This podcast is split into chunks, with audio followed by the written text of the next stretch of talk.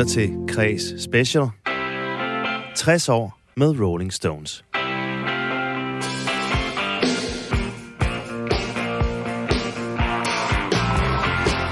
Velkommen til et nyt afsnit i Radio 4 serie om The Rolling Stones. Anledning til den her serie, det er, at Stones i år kan fejre 60 års jubilæum som aktivt band. Og det fejrer vi her på kanalen ved at gå i dybden med Rolling Stones lange, vilde og hæsblæsende karriere i de 60 år, som nu er gået. Jeg hedder Mikkel Falk Møller, og med mig her i studiet i dag og i samtlige seks afsnit af serien, der er journalist, forfatter, tidligere musikredaktør og nuværende international kulturkorrespondent hos Politiken, Erik Jensen. Velkommen tilbage, Erik. Tak skal du have, Mikkel. Jeg håber, jeg har fået alle titlerne med. Ja, der, der er mange af dem. Det er næsten ligesom at remse Rolling Stones plade samling op. der er sikkert endnu flere. Men vi har altså gennemgået nu uh, Rolling Stones karriere i 60'erne, 70'erne, 80'erne og 90'erne, og nu er turen så kommet til et nyt årtusind, nullerne. I sidste afsnit, der sluttede vi af med at snakke om Stones' gigantiske og succesfulde øh, turnévirksomhed i 90'erne, og den fortsætter jo altså i den grad også i nullerne, og det skal vi også komme ind på i det her afsnit. Men udover de her megaturnéer, øh, som fortsætter for Stones i nullerne, er der så andre sådan overskrifter og emner, som vi kan sætte på Rolling Stones og medlemmerne i de nye øh, årti her i nullerne?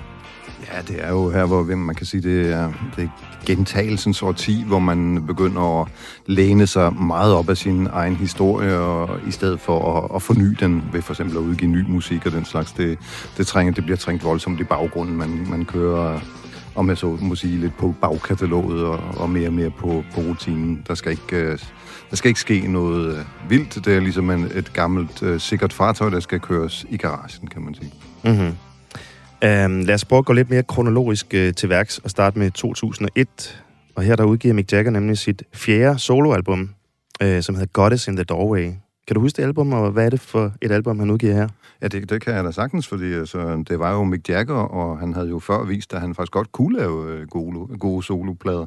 Det skal jeg da så lige lov for, at han ikke kunne have. Det her er vel lyden, definitionen af desperation, altså af den øh, gamle mand, der gerne vil vise, at han stadigvæk er hip, at han følger med på de musikalske noder, og, øh, og han ligesom ved, hvad der rører sig og alt det her, og også han kan lave en lyd, som passer til det. Men resultatet er jo, at det lyder som øh, en plade, der lige så godt kunne være udgivet i 80'erne med den her lidt ferske øh, 80'er-lyd. Han havde så det store uheld også, at det blev virkelig sat i benhårdt relief i det her efterår, øh, fordi øh, Bob Dylan udgav en plade, der hedder Love and Theft, Paul McCartney udgav sin plade, som hedder Driving Rain, og Elton John af alle mennesker udgav et pissegodt album, som hedder uh, Songs from the West Coast. Mm. Altså folk, som var lige så jævnaldrende, altså lige så gamle som Mick Jagger, uh, satte ham simpelthen benhårdt på plads, fordi de læflede ikke for noget. De læflede ikke for nogen tid sådan. De havde ikke travlt med at overbevise nogen som helst om, at de var de nye drenge i byen, om jeg så må sige.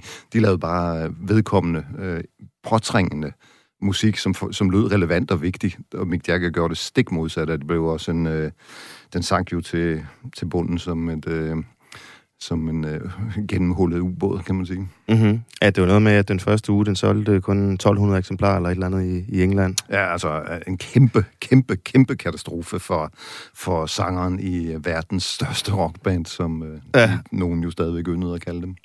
Altså, albummet... Øhm, Keith Richard, han kaldte jo albummet for Dog Shit in the Doorway. Altså, var det virkelig så dårligt, eller var det bare Keith, der, der ikke kunne lide det? Altså, man kan vel sige, at Keith Richards aldrig nogensinde har appelleret til en karriere i diplomatiet i hvert fald.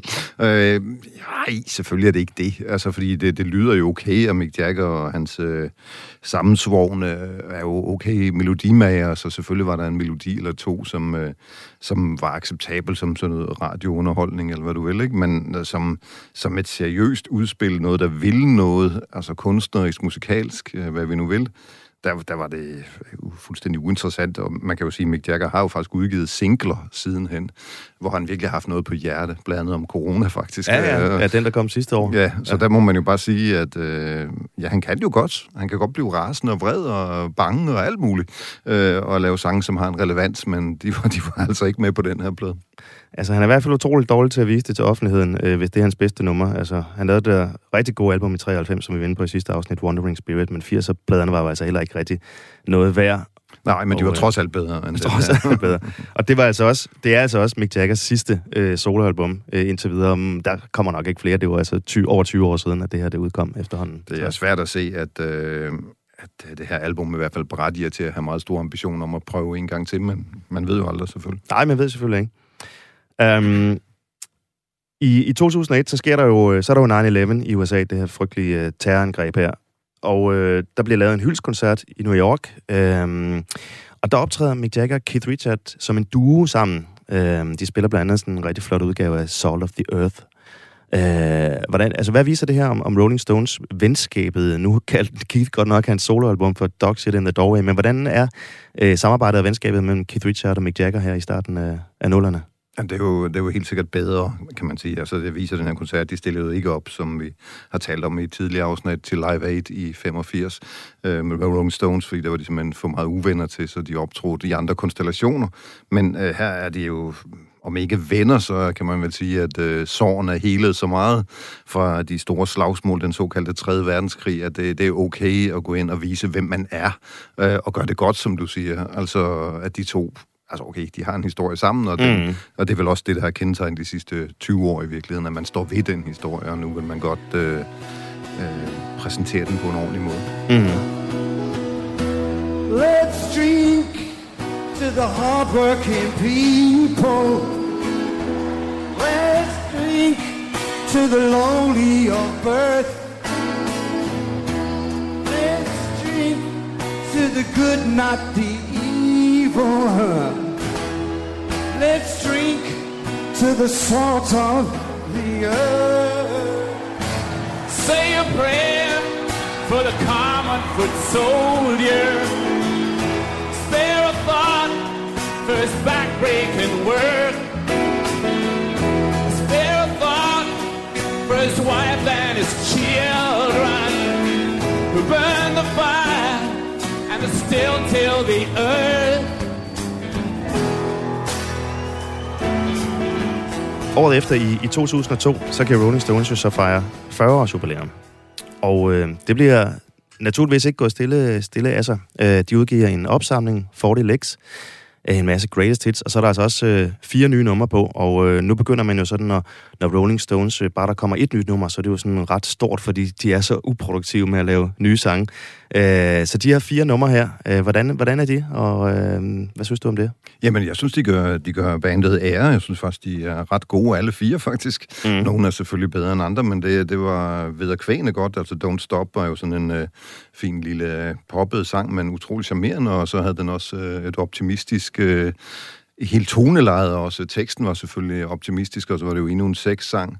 Så er det den, som hedder Losing My Touch, balladen, som Keith synger, og det, det synes jeg faktisk, han gør godt, og det er også en øh, rørende sang egentlig, om, om det, den kan jo i hvert fald tolkes som det her med at blive gammel, og måske miste grebet en lille bitte smule. Mm. Så den er sådan... Øh, øh, en lille smule nostalgisk måske, en lille smule bittersød, men, øh, men ærlig og god, synes jeg. Så er der Keys to Your Love, som er en, øh, sådan en, en ret fin ballade også, synes mm. jeg. Og så er der jo endelig den, der hedder Stealing My Heart, som er den eneste rocksang i den her kvartet af nye numre, som, som sådan set også øh, står prøven. Det er ikke Rolling Stones bedste rocksang nogensinde, men den er, den er okay. Det var, ja.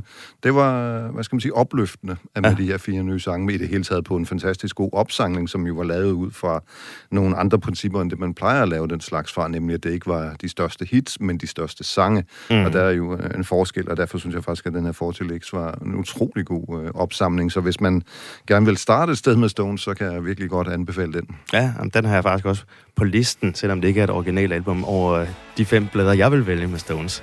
Og jeg synes faktisk, det var rigtig fedt. Især det der Don't Stop, husker jeg også fra, fra live-koncerterne. Folk stod mm-hmm. med skilte og sådan noget. Allerede der var man jo paniske for om Rolling Stones, at de skulle for guds skyld ikke stoppe. Bliv nu ved, bliv nu ved. Nu sidder vi her så 20 år senere.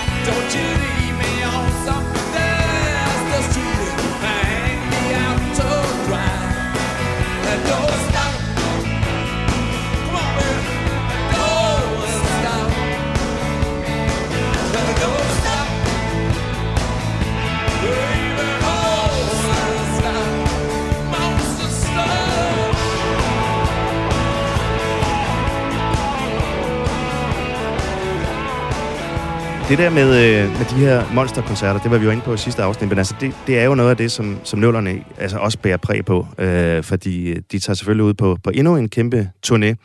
Øh, og noget, der synes jeg, noget, jeg synes, der er lidt sjovt ved, ved de her turnéer, selvfølgelig, at de spiller for alle de her mennesker her, og der er stadig publikum, men også den der måde, de lancerer det på, øh, offentliggør turnerende på, fordi det er jo altså også meget ekstravagant. Altså, til Bridges to Babylon i 97, øh, der har de sådan spærret hele Brooklyn Bridge af i, i New York, og de kommer kørende i sådan en, en åben vogn øh, og holder pressekonference øh, for flere hundrede journalister, der er fløjet ind. Ja, du har sikkert været til nogle af de der pressekonferencer. Ja. Det har jeg, ja. Det har jeg faktisk, ja.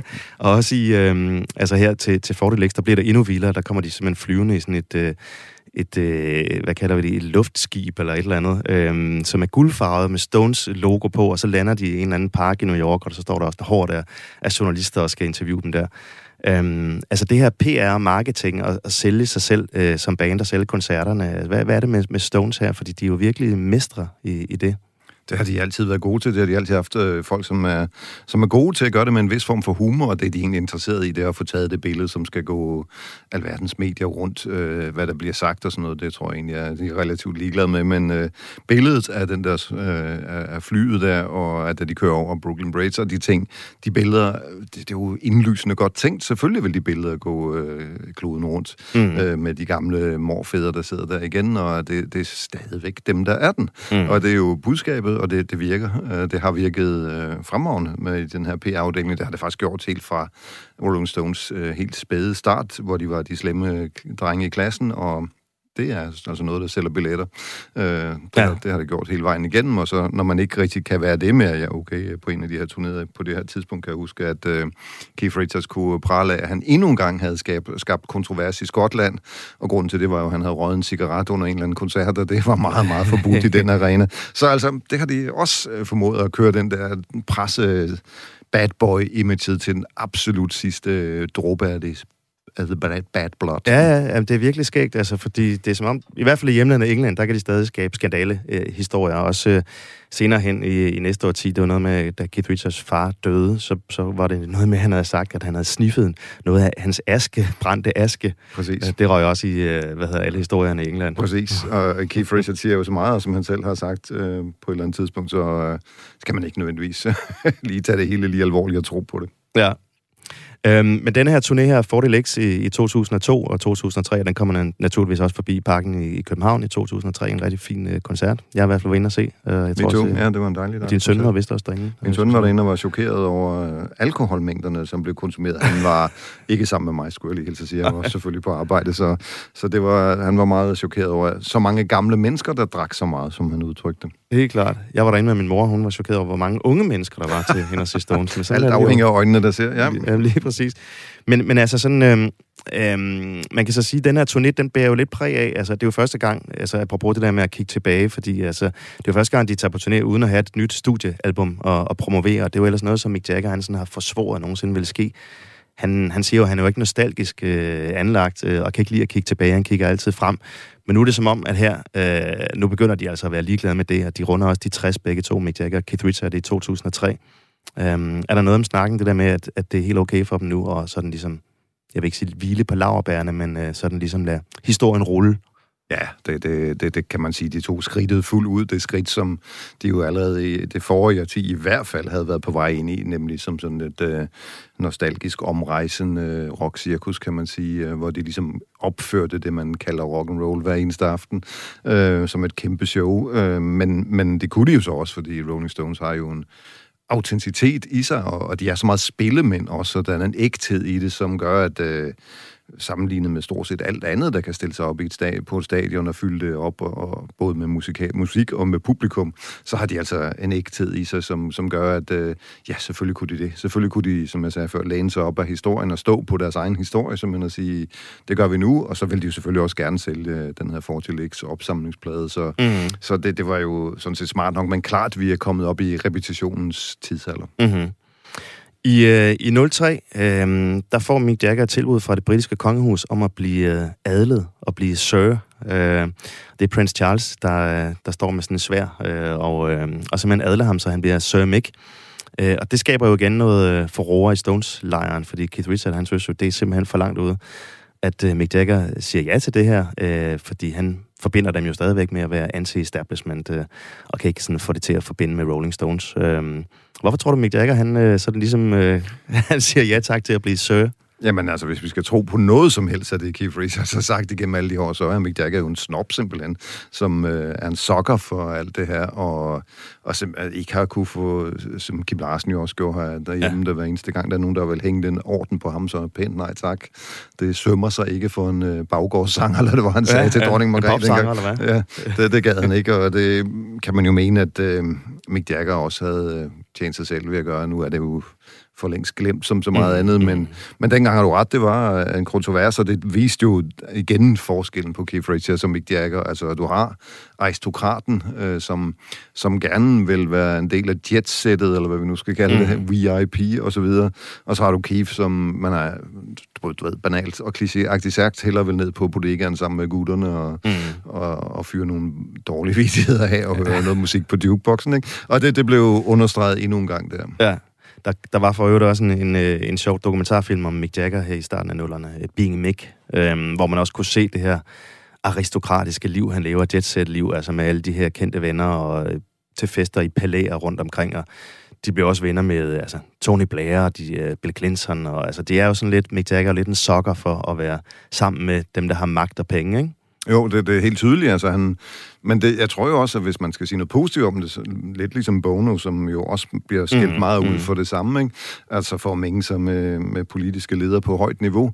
Altså, både Mick Jagger og Bono tror jeg egentlig har en, øh, et relativt godt hjerte for så vidt, med det angår politik, og de vil egentlig gerne flytte noget, og de vil gerne tale med de her folk, og gøre deres indflydelse gældende som utrolig populære rocksanger.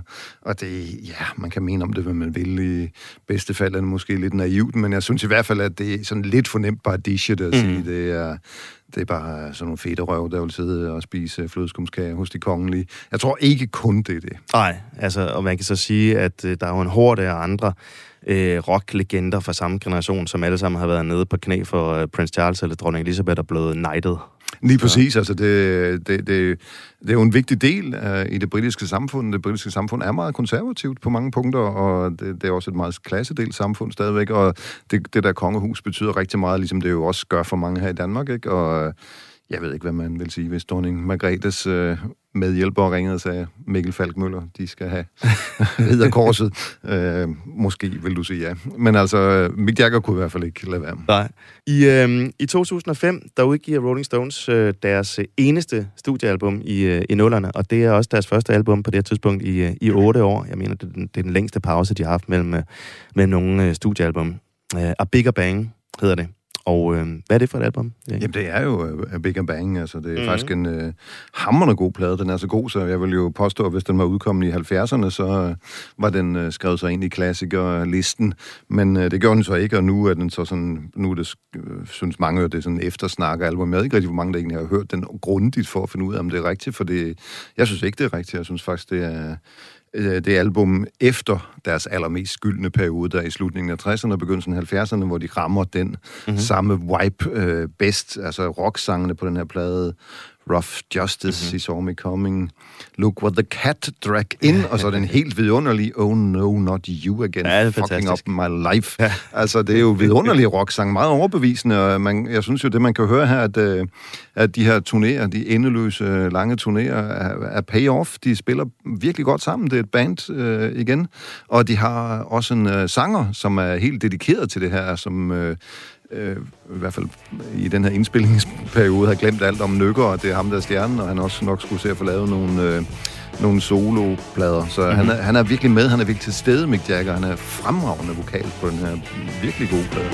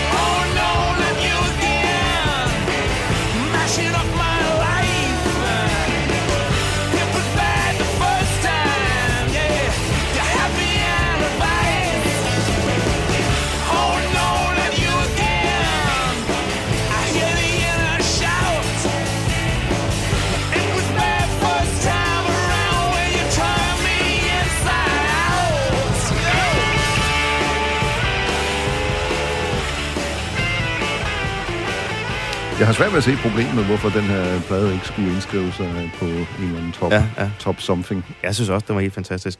Øh, og, øh, jamen altså, og faktisk en rigtig fed periode for Rolling Stones. Altså, og den faldt jo faktisk meget godt i tidens toneklang, fordi der var jo sådan en rock revival, sådan i, en, øh, hvor man sådan ligesom fik en masse nye bands, som i den grad sådan fik garage rock og rock på, op, og, op at køre igen, og som kom på hitlisterne. Og, øh, herhjemme, uh, The Ramonettes, men altså også uh, The White Stripes og The Yeah Yeah Yeahs og The Hives og The Vines og hvad der ellers var der i midten af, af nullerne, ikke? Ja, det var garage-rockens uh, sidste sådan... Uh, mm-hmm øh, hvad skal man sige, forkrampninger eller ja. sådan noget. Ikke? Turbo Negro fra Norge for eksempel, som jo også var en af de virkelig gode. Det var, der var rigtig mange gode skandinaviske bands også i den her periode. Det var sådan en periode, hvor man også snakkede om, hey, der er måske faktisk arvtager til det her mm-hmm. Rolling Stones Imperium, nogen som kan som kan løfte arven. Mm.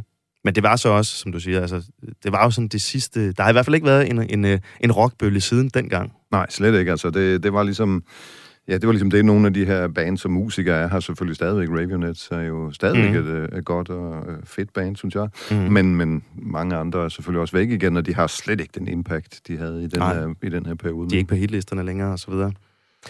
Um, albumet her eller nej, jeg synes lige, vi skal, der er lige en sidste sang, som øh, vi måske lige kan kommentere på, og det var fordi, de laver sådan faktisk et, et øh, politisk nummer, eller, eller sådan et halvpolitisk nummer, øh, Sweet Neocon, som øh, er sådan lidt en kommentar til de her øh, ret sådan rabiate, øh, religiøse, neokonservative i USA, som George W. Bush står for.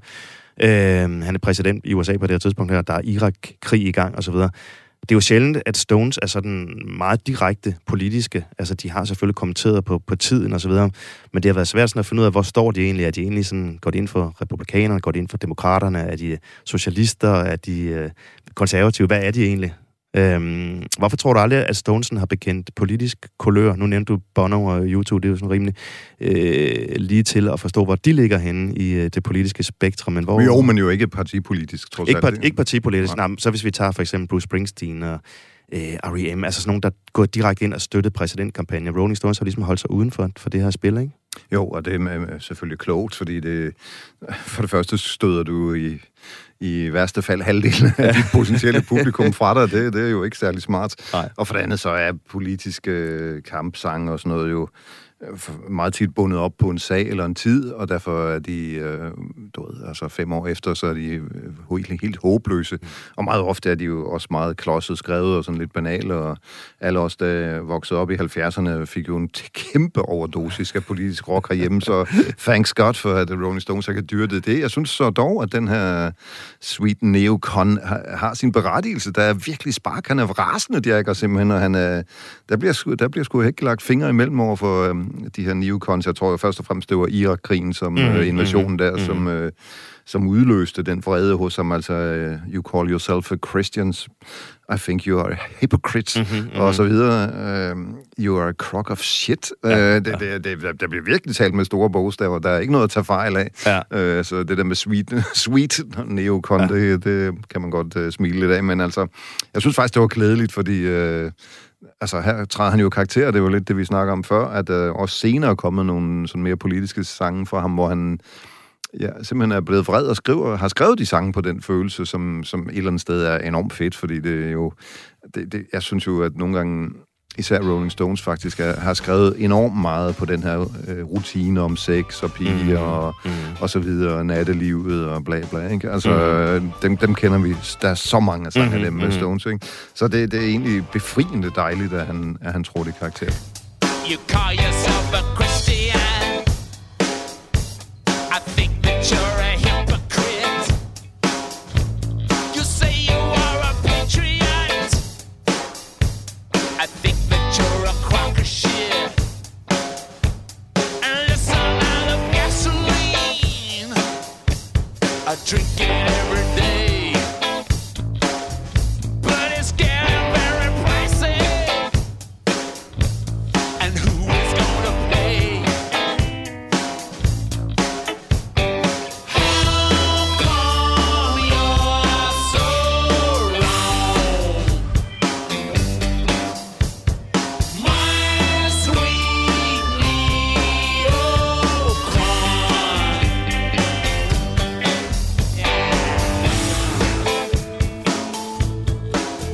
Jeg kan huske, jeg læste din anmeldelse i politikken, da, da albumet udkom af Big Bang der, og, og positiv og så videre. Øh, men du var også sådan lidt... Øh, øh, jeg ved ikke, om du var skuffet, men i hvert fald sådan lidt øh, eftertænksom omkring, hvorfor skriver de dog stadigvæk kun om hurtige biler og, og sex og ulykkelig kærlighed og, og så videre. Sådan lidt banale ungdomsemner.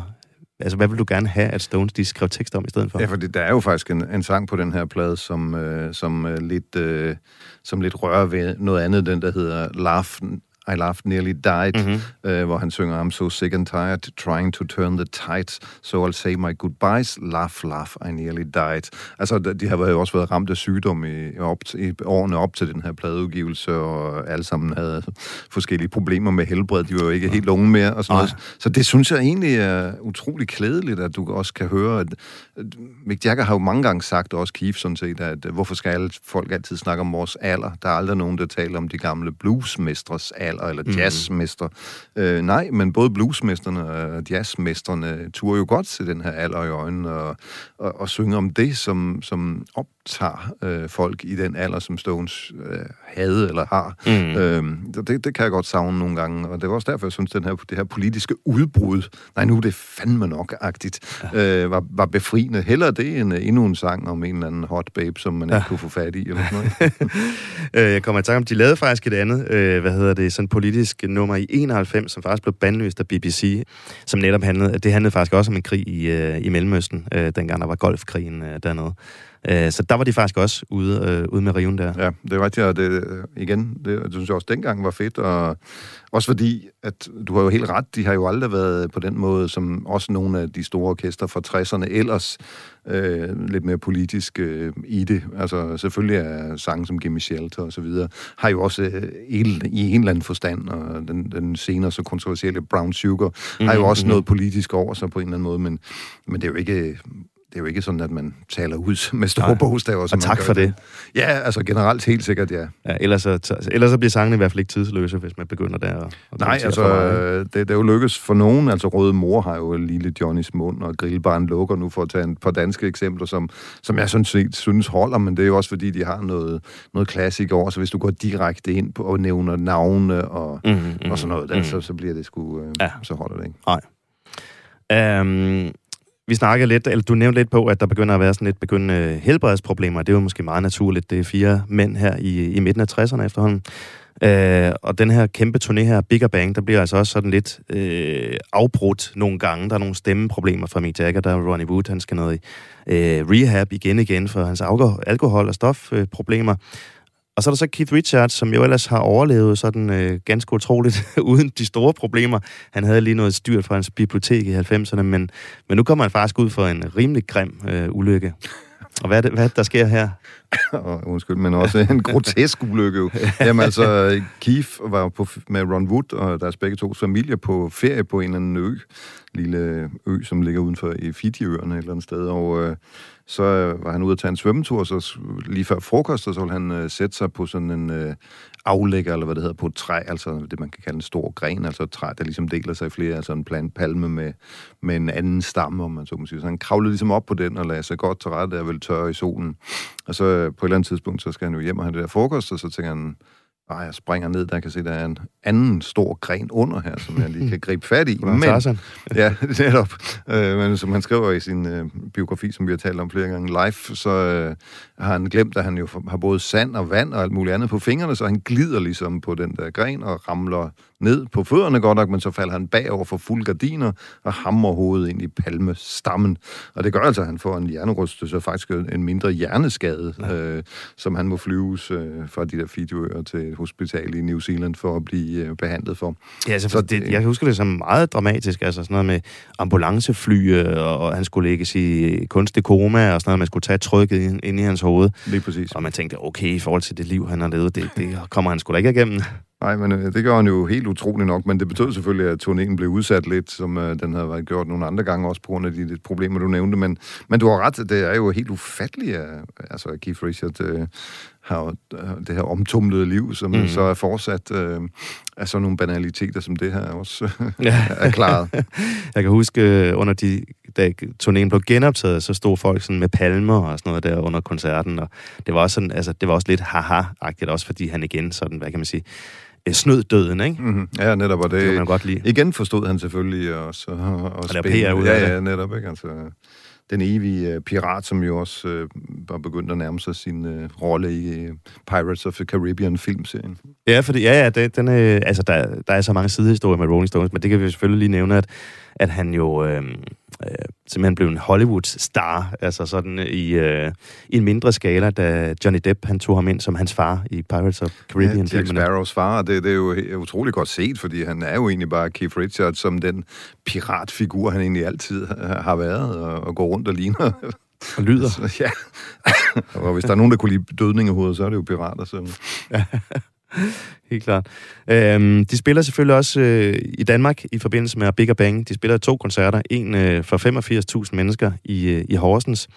Øh, og der er et, øh, et klip her, som, øh, som jeg lige vil spille lidt fra. Og,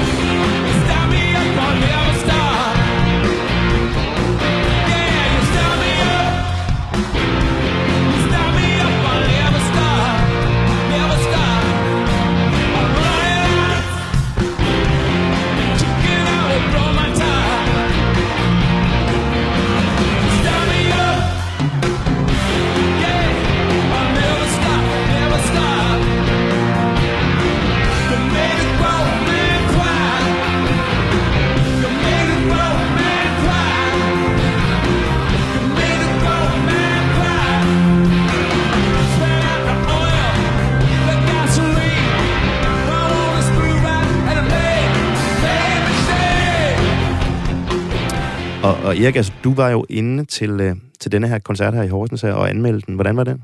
Jamen, den var rigtig, rigtig fin. Jeg havde faktisk været i Horsens ugen før. Det var på det her tidspunkt, hvor Horsens øh, forsøgte at brande sig lidt. Øh, der var en anden amerikaner, der havde skrevet en, by, en bog om, øh, hvor vigtigt det er for byer at have et kulturelt liv og have og, øh, kulturelt tiltrækningskraft.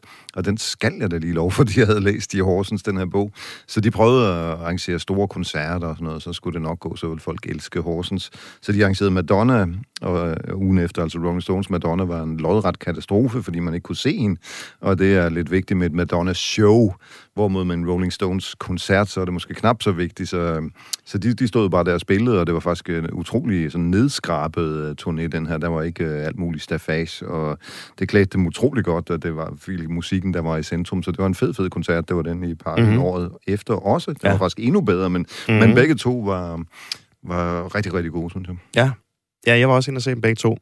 og øh, hvad hedder det, før koncerten i parken, så var jeg også inde til, til sådan noget meet and greet, øh, og det var jo stort for mig. Jeg har desværre aldrig interviewet Rolling Stones, så for mig var det jo kæmpe stort, og pludselig kommer Mick Jagger ind og står i det samme lokale som en selv, og man får et slasket håndtryk, og, og Keith kunne jeg ikke lade være med at bare give en krammer og sige, I love you, og så står han bare og griner. Ah, ah, ah. Fantastisk.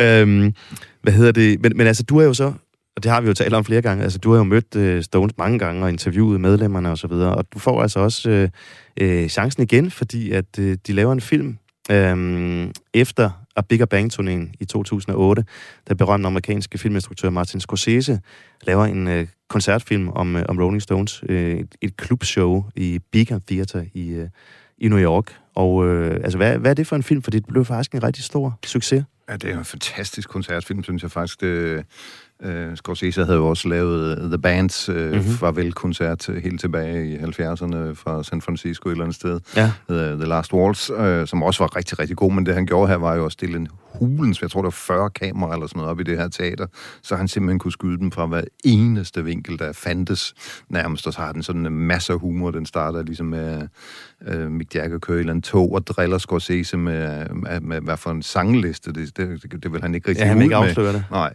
og det irriterer selvfølgelig Scorsese, der gerne vil vide, hvad, også med hensyn til netop kameraerne, hvordan, hvordan han skal sætte det hele op og sådan noget. Ikke? Så det, det er en rigtig fin film, og der, der i Berlin var det, det en kæmpe ting. Det ja, fordi du, du er nede, altså der er premiere på Berlin Filmfestival, ja, på, der er verdenspremiere på, ja, og der er du så nede her. Der er nede for at dække den festival. Og hvad sker der så, fordi der er Stones også til stede, ikke? Ja, du sindssygt, det, det, de væltede det hele på en måde, som jeg aldrig har set nogen filmstjerner gøre på den her filmfestival. Altså hele Berlin var på den anden ende, medierne gik amok, og fans var overalt, ligesom på jagt efter de her aldrende her, ikke? Mm-hmm. Altså, det var, det, var, det var fandme vildt. Det var så vildt, som Mick Jagger sagde til mig, øh, da vi mødtes dagen efter premieren på noget, der hedder Regent Hotel i Berlin, det er en af byens rigtig flotte hoteller selvfølgelig, at øh, det var virkelig mærkeligt, sagde han. Det var det udtryk, han brugte. Det, det var virkelig mærkeligt. Var det ikke, sagde han.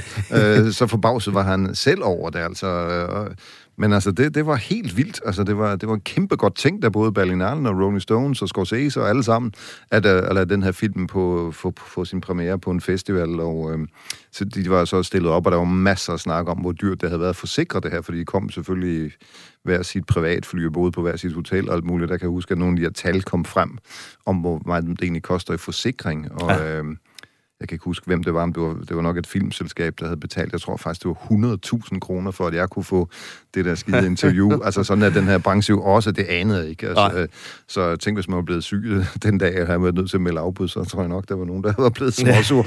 men altså, øh, helt vildt. Øh, Altså, at det, at det fungerer på den måde. Det gør det altså, der, der er penge i alt, men det var jo de her dyre forsikringer, der skulle hentes ind. Men det var bortset fra det, et band i absolut topform, som var i Berlin og, og, og lavede de her interviews, og uh, man kunne virkelig mærke, at stemningen var skiftet fra 90'erne, og nu, var, der, nu havde de det bare dejligt. Tror mm-hmm. jeg faktisk, det virkede i hvert fald sådan. Og lidt nød. Hold da kæft, se hvad vi kan. Jeg havde en uh, mindre diskussion med Keith Richards, fordi... Uh, der ikke rigtig igen var der ikke øh, nogen nye, nyere numre med alt, mm-hmm. var ligesom fra 60'erne og 70'erne, undtagen den sang, som hedder Sid So Hot. Mm-hmm. Øh, som så er fra 80'erne. Ja, netop. det var det nyeste. 80'erne endda. Og så sagde han bare, at altså, de der gamle sange, de er levende, og det, jeg er også selv levende, selvom jeg er gammel, så det, det er fedt nok. Men altså, der var masser af humor. Mick Jagger nævnte jo, at øh, det er den eneste film af Scorsese, hvor sangen Gimme Shelter ikke er med på, for den var ikke med på setlisten. Og Scorsese har jo brugt øh, Rolling Stones i masser af sin film, fordi som han sagde, ham interviewet nemlig også, at mm-hmm. øh, han kan bedre lide det her mørke, vilde, lidt brutale øh, stemning, der i Rolling Stones musikken, end sådan noget hippie-musik, som han sagde, fordi han kommer fra New York, og der ja. er det ligesom den stemning, der er. Så det, det passede simpelthen perfekt. Øh, Rolling Stone Keith sagde jo, at vi får tilbud for masser af filmfolk, der vil lave ja. noget med os, men når Marty, som de kalder ham, mm-hmm. ringer, så er man faktisk øh, ikke bare, så siger man ikke bare ja, så bliver man lidt nervøs. Ja, altså, og, altså nu nævnte du The Band-filmen, som ligesom var hans første store sådan musikfilm, men altså han har jo altså virkelig været igennem nogle af de rigtig store legender. Han har også lavet nogle fantastiske film om uh, Bob Dylan. Absolut. Som også uh, stiller op, når, når Marty han ringer, og det plejer han bestemt ikke at gøre ellers hos andre. Nej, men det, man forstår det også godt, fordi man kan jo mærke, hvor stor en kærlighed Martin Scorsese har til musikken i de ting, han har lavet. Ikke? Og det, det må være en fryd at blive forevidet på den måde. Også den her koncert med Stones er Shiny Light hedder filmen jo, og selvfølgelig løftet fra sangen af samme navn. Mm. altså helt, helt guddommelig fed koncertfilm. Mm. Men vildt synes jeg alligevel, at, at den kunne skabe så meget hype. Det er jo trods alt kun en, øh, en koncertfilm.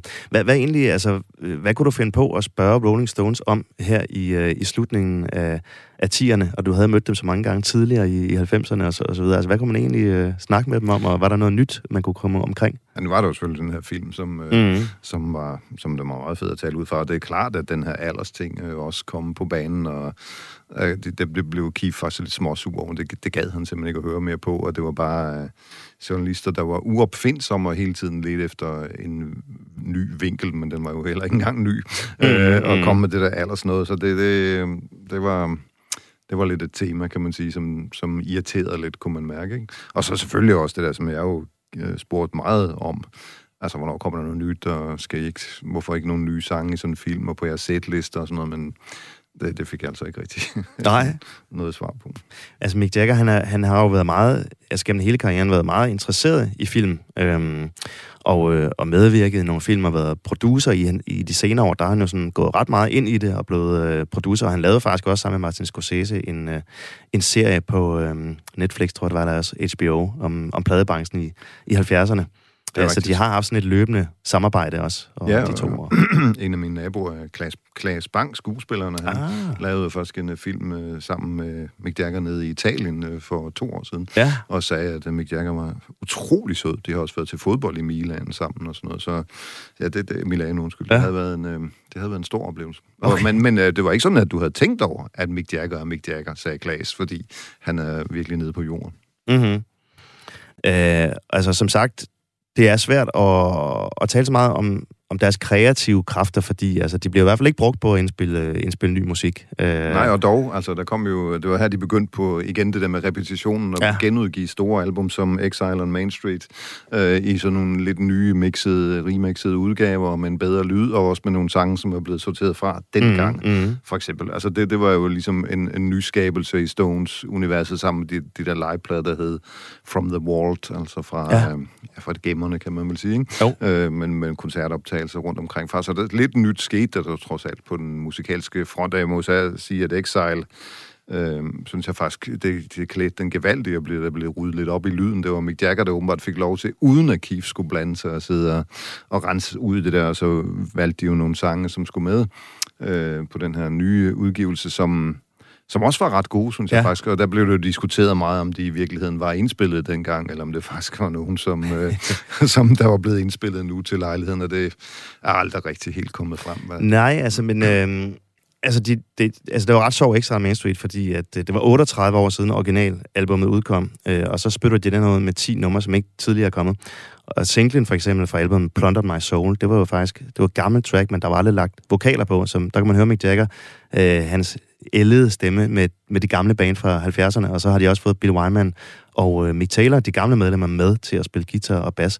Så øh, det var også meget øh, interessant, hvis man er musikhistorisk fan, og sådan ligesom at... Absolut, det, det, var, det var en ret øh, fin CD, som det var det i den her i CD-tiden stadigvæk, ikke? Mm-hmm. Øhm, som kom der, så øh, var der også nogle gode, den sang, den ballade, der hedder Following the River, synes jeg mm-hmm. faktisk var, var, var nærmest en født klassiker, ikke? Så der mm-hmm. var jo øh, mange gode ting. Ja, og de gjorde det samme med, med Some Girls, albumet, øhm, som også... Øh, jeg tror også, det var, det var 10 numre, som, som heller ikke var, var udgivet før.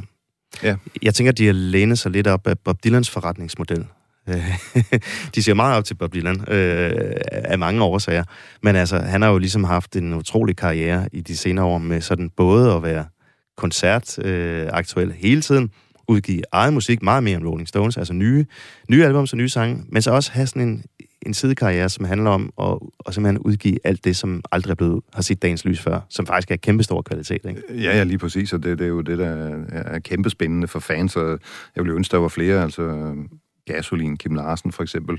Hvad ja. ligger der? Altså, ikke, der er jo ingen, der har brug for en Greatest Hits-plade mere med Kim Larsen, men det kunne være vanvittigt spændende at få åbnet for arkiverne og live-optagelserne og sådan noget. Øh, ja, han skrev jo også masser af sange, var utroligt produktiv. For eksempel, mm-hmm. øh, synes jeg, det kunne være spændende. Som nu du nævner Bob Dylan, så mm. var det vel i det her årti, at uh, verdens mest oplagte covernummer så dagens lys, nemlig Like a Rolling Stone, som de jo begyndte at spille. Uh... Ja, den er faktisk fra 95. Den fra 95, ja. ja, det er rigtigt, ja, det er den fra den der...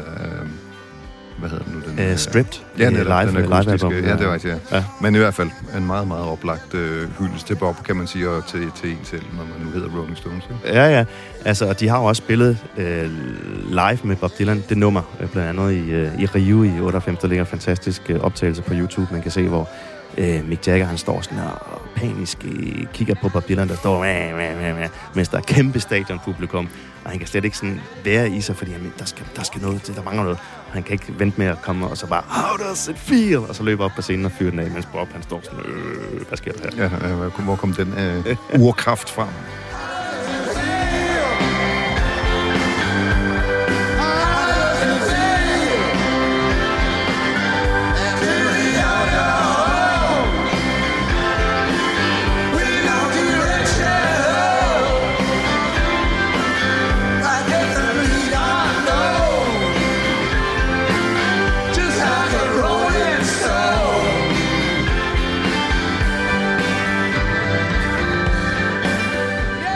Erik, inden vi, vi runder af med, med Stones i nullerne, øhm, så vil jeg lige læse lidt højt fra, fra øhm, bogen her, Live, øhm, som så kommer, som vi skal snakke om i, i næste program her.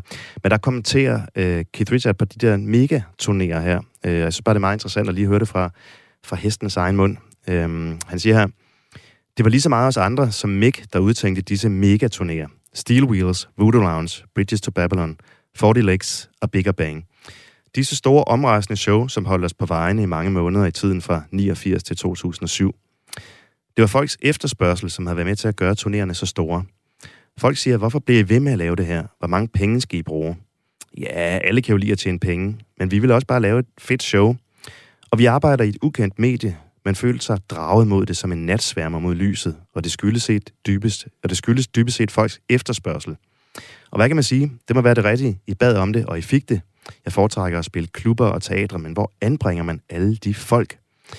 Der var aspekter af disse turnéer, som ville have, ville have været utænkelige i 70'erne. Der blev visket i kroner om, at vi var blevet en erhvervsvirksomhed og et reklamemedium i kraft af alle sponsoraftalerne. Men det var jo også en del af levebrødet, så ligningen kunne gå op.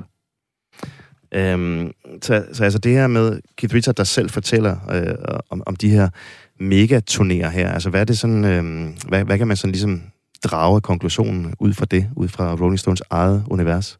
Ja, det er i hvert fald, at det her var jo, øh, hvis man tror, at rockmusik har noget med oprør og sådan noget at gøre, så, så er den jo helt væk her. Det er jo øh, det er corporate rock and roll, det, det, det store verdensfirma på landevejen igen. Mm. Og det var jo også sådan, at øh, jeg kan huske, når man kom til nogle af de pressemøder, du nævnte før, så, så var det jo, så fik du sådan et hæfte stukket i hånden nærmest, og det var så alle sponsorerne, det handlede om, mere end det egentlig var bandet og dets musik. Så der var kolossalt fokus på alt det her, og det, det altså, det var jo sådan på kanten af, hvad man synes var, var fedt, ikke? Altså, det, mm-hmm. at for at det her skulle kunne lade sig gøre, og man jo også for, at det skulle tjenes penge selvfølgelig, så var alle de her sponsorer involveret, og det skulle være så stort, og alle sammen drømmer jo om, at et lille rockband som Stones skulle vende tilbage og spille teater og sådan noget, men, men han har jo ret givet, når interessen er så stor, så øh, er det jo ret, øh, altså det er jo en drøm, der ikke rigtig kan indfries. Ja, altså nu har vi snakket om nogle af de andre store fra den tid, deres jævnaldrende kollegaer, som så også er blevet de her rock-ikoner, rock-klenodier her, men de har jo altså ikke helt på samme måde kan blive ved med at, at trække det her monster store publikum. Måske lige bortset fra Paul McCartney, ikke? Men ellers så er det jo ikke sådan, at de andre sådan hvert andet år kan tage på verdensturné og spille for 60, 70, 80.000 mennesker år efter år, efter, øh, årti, år efter årti efter årti. Altså, hvorfor kan Stones lide det?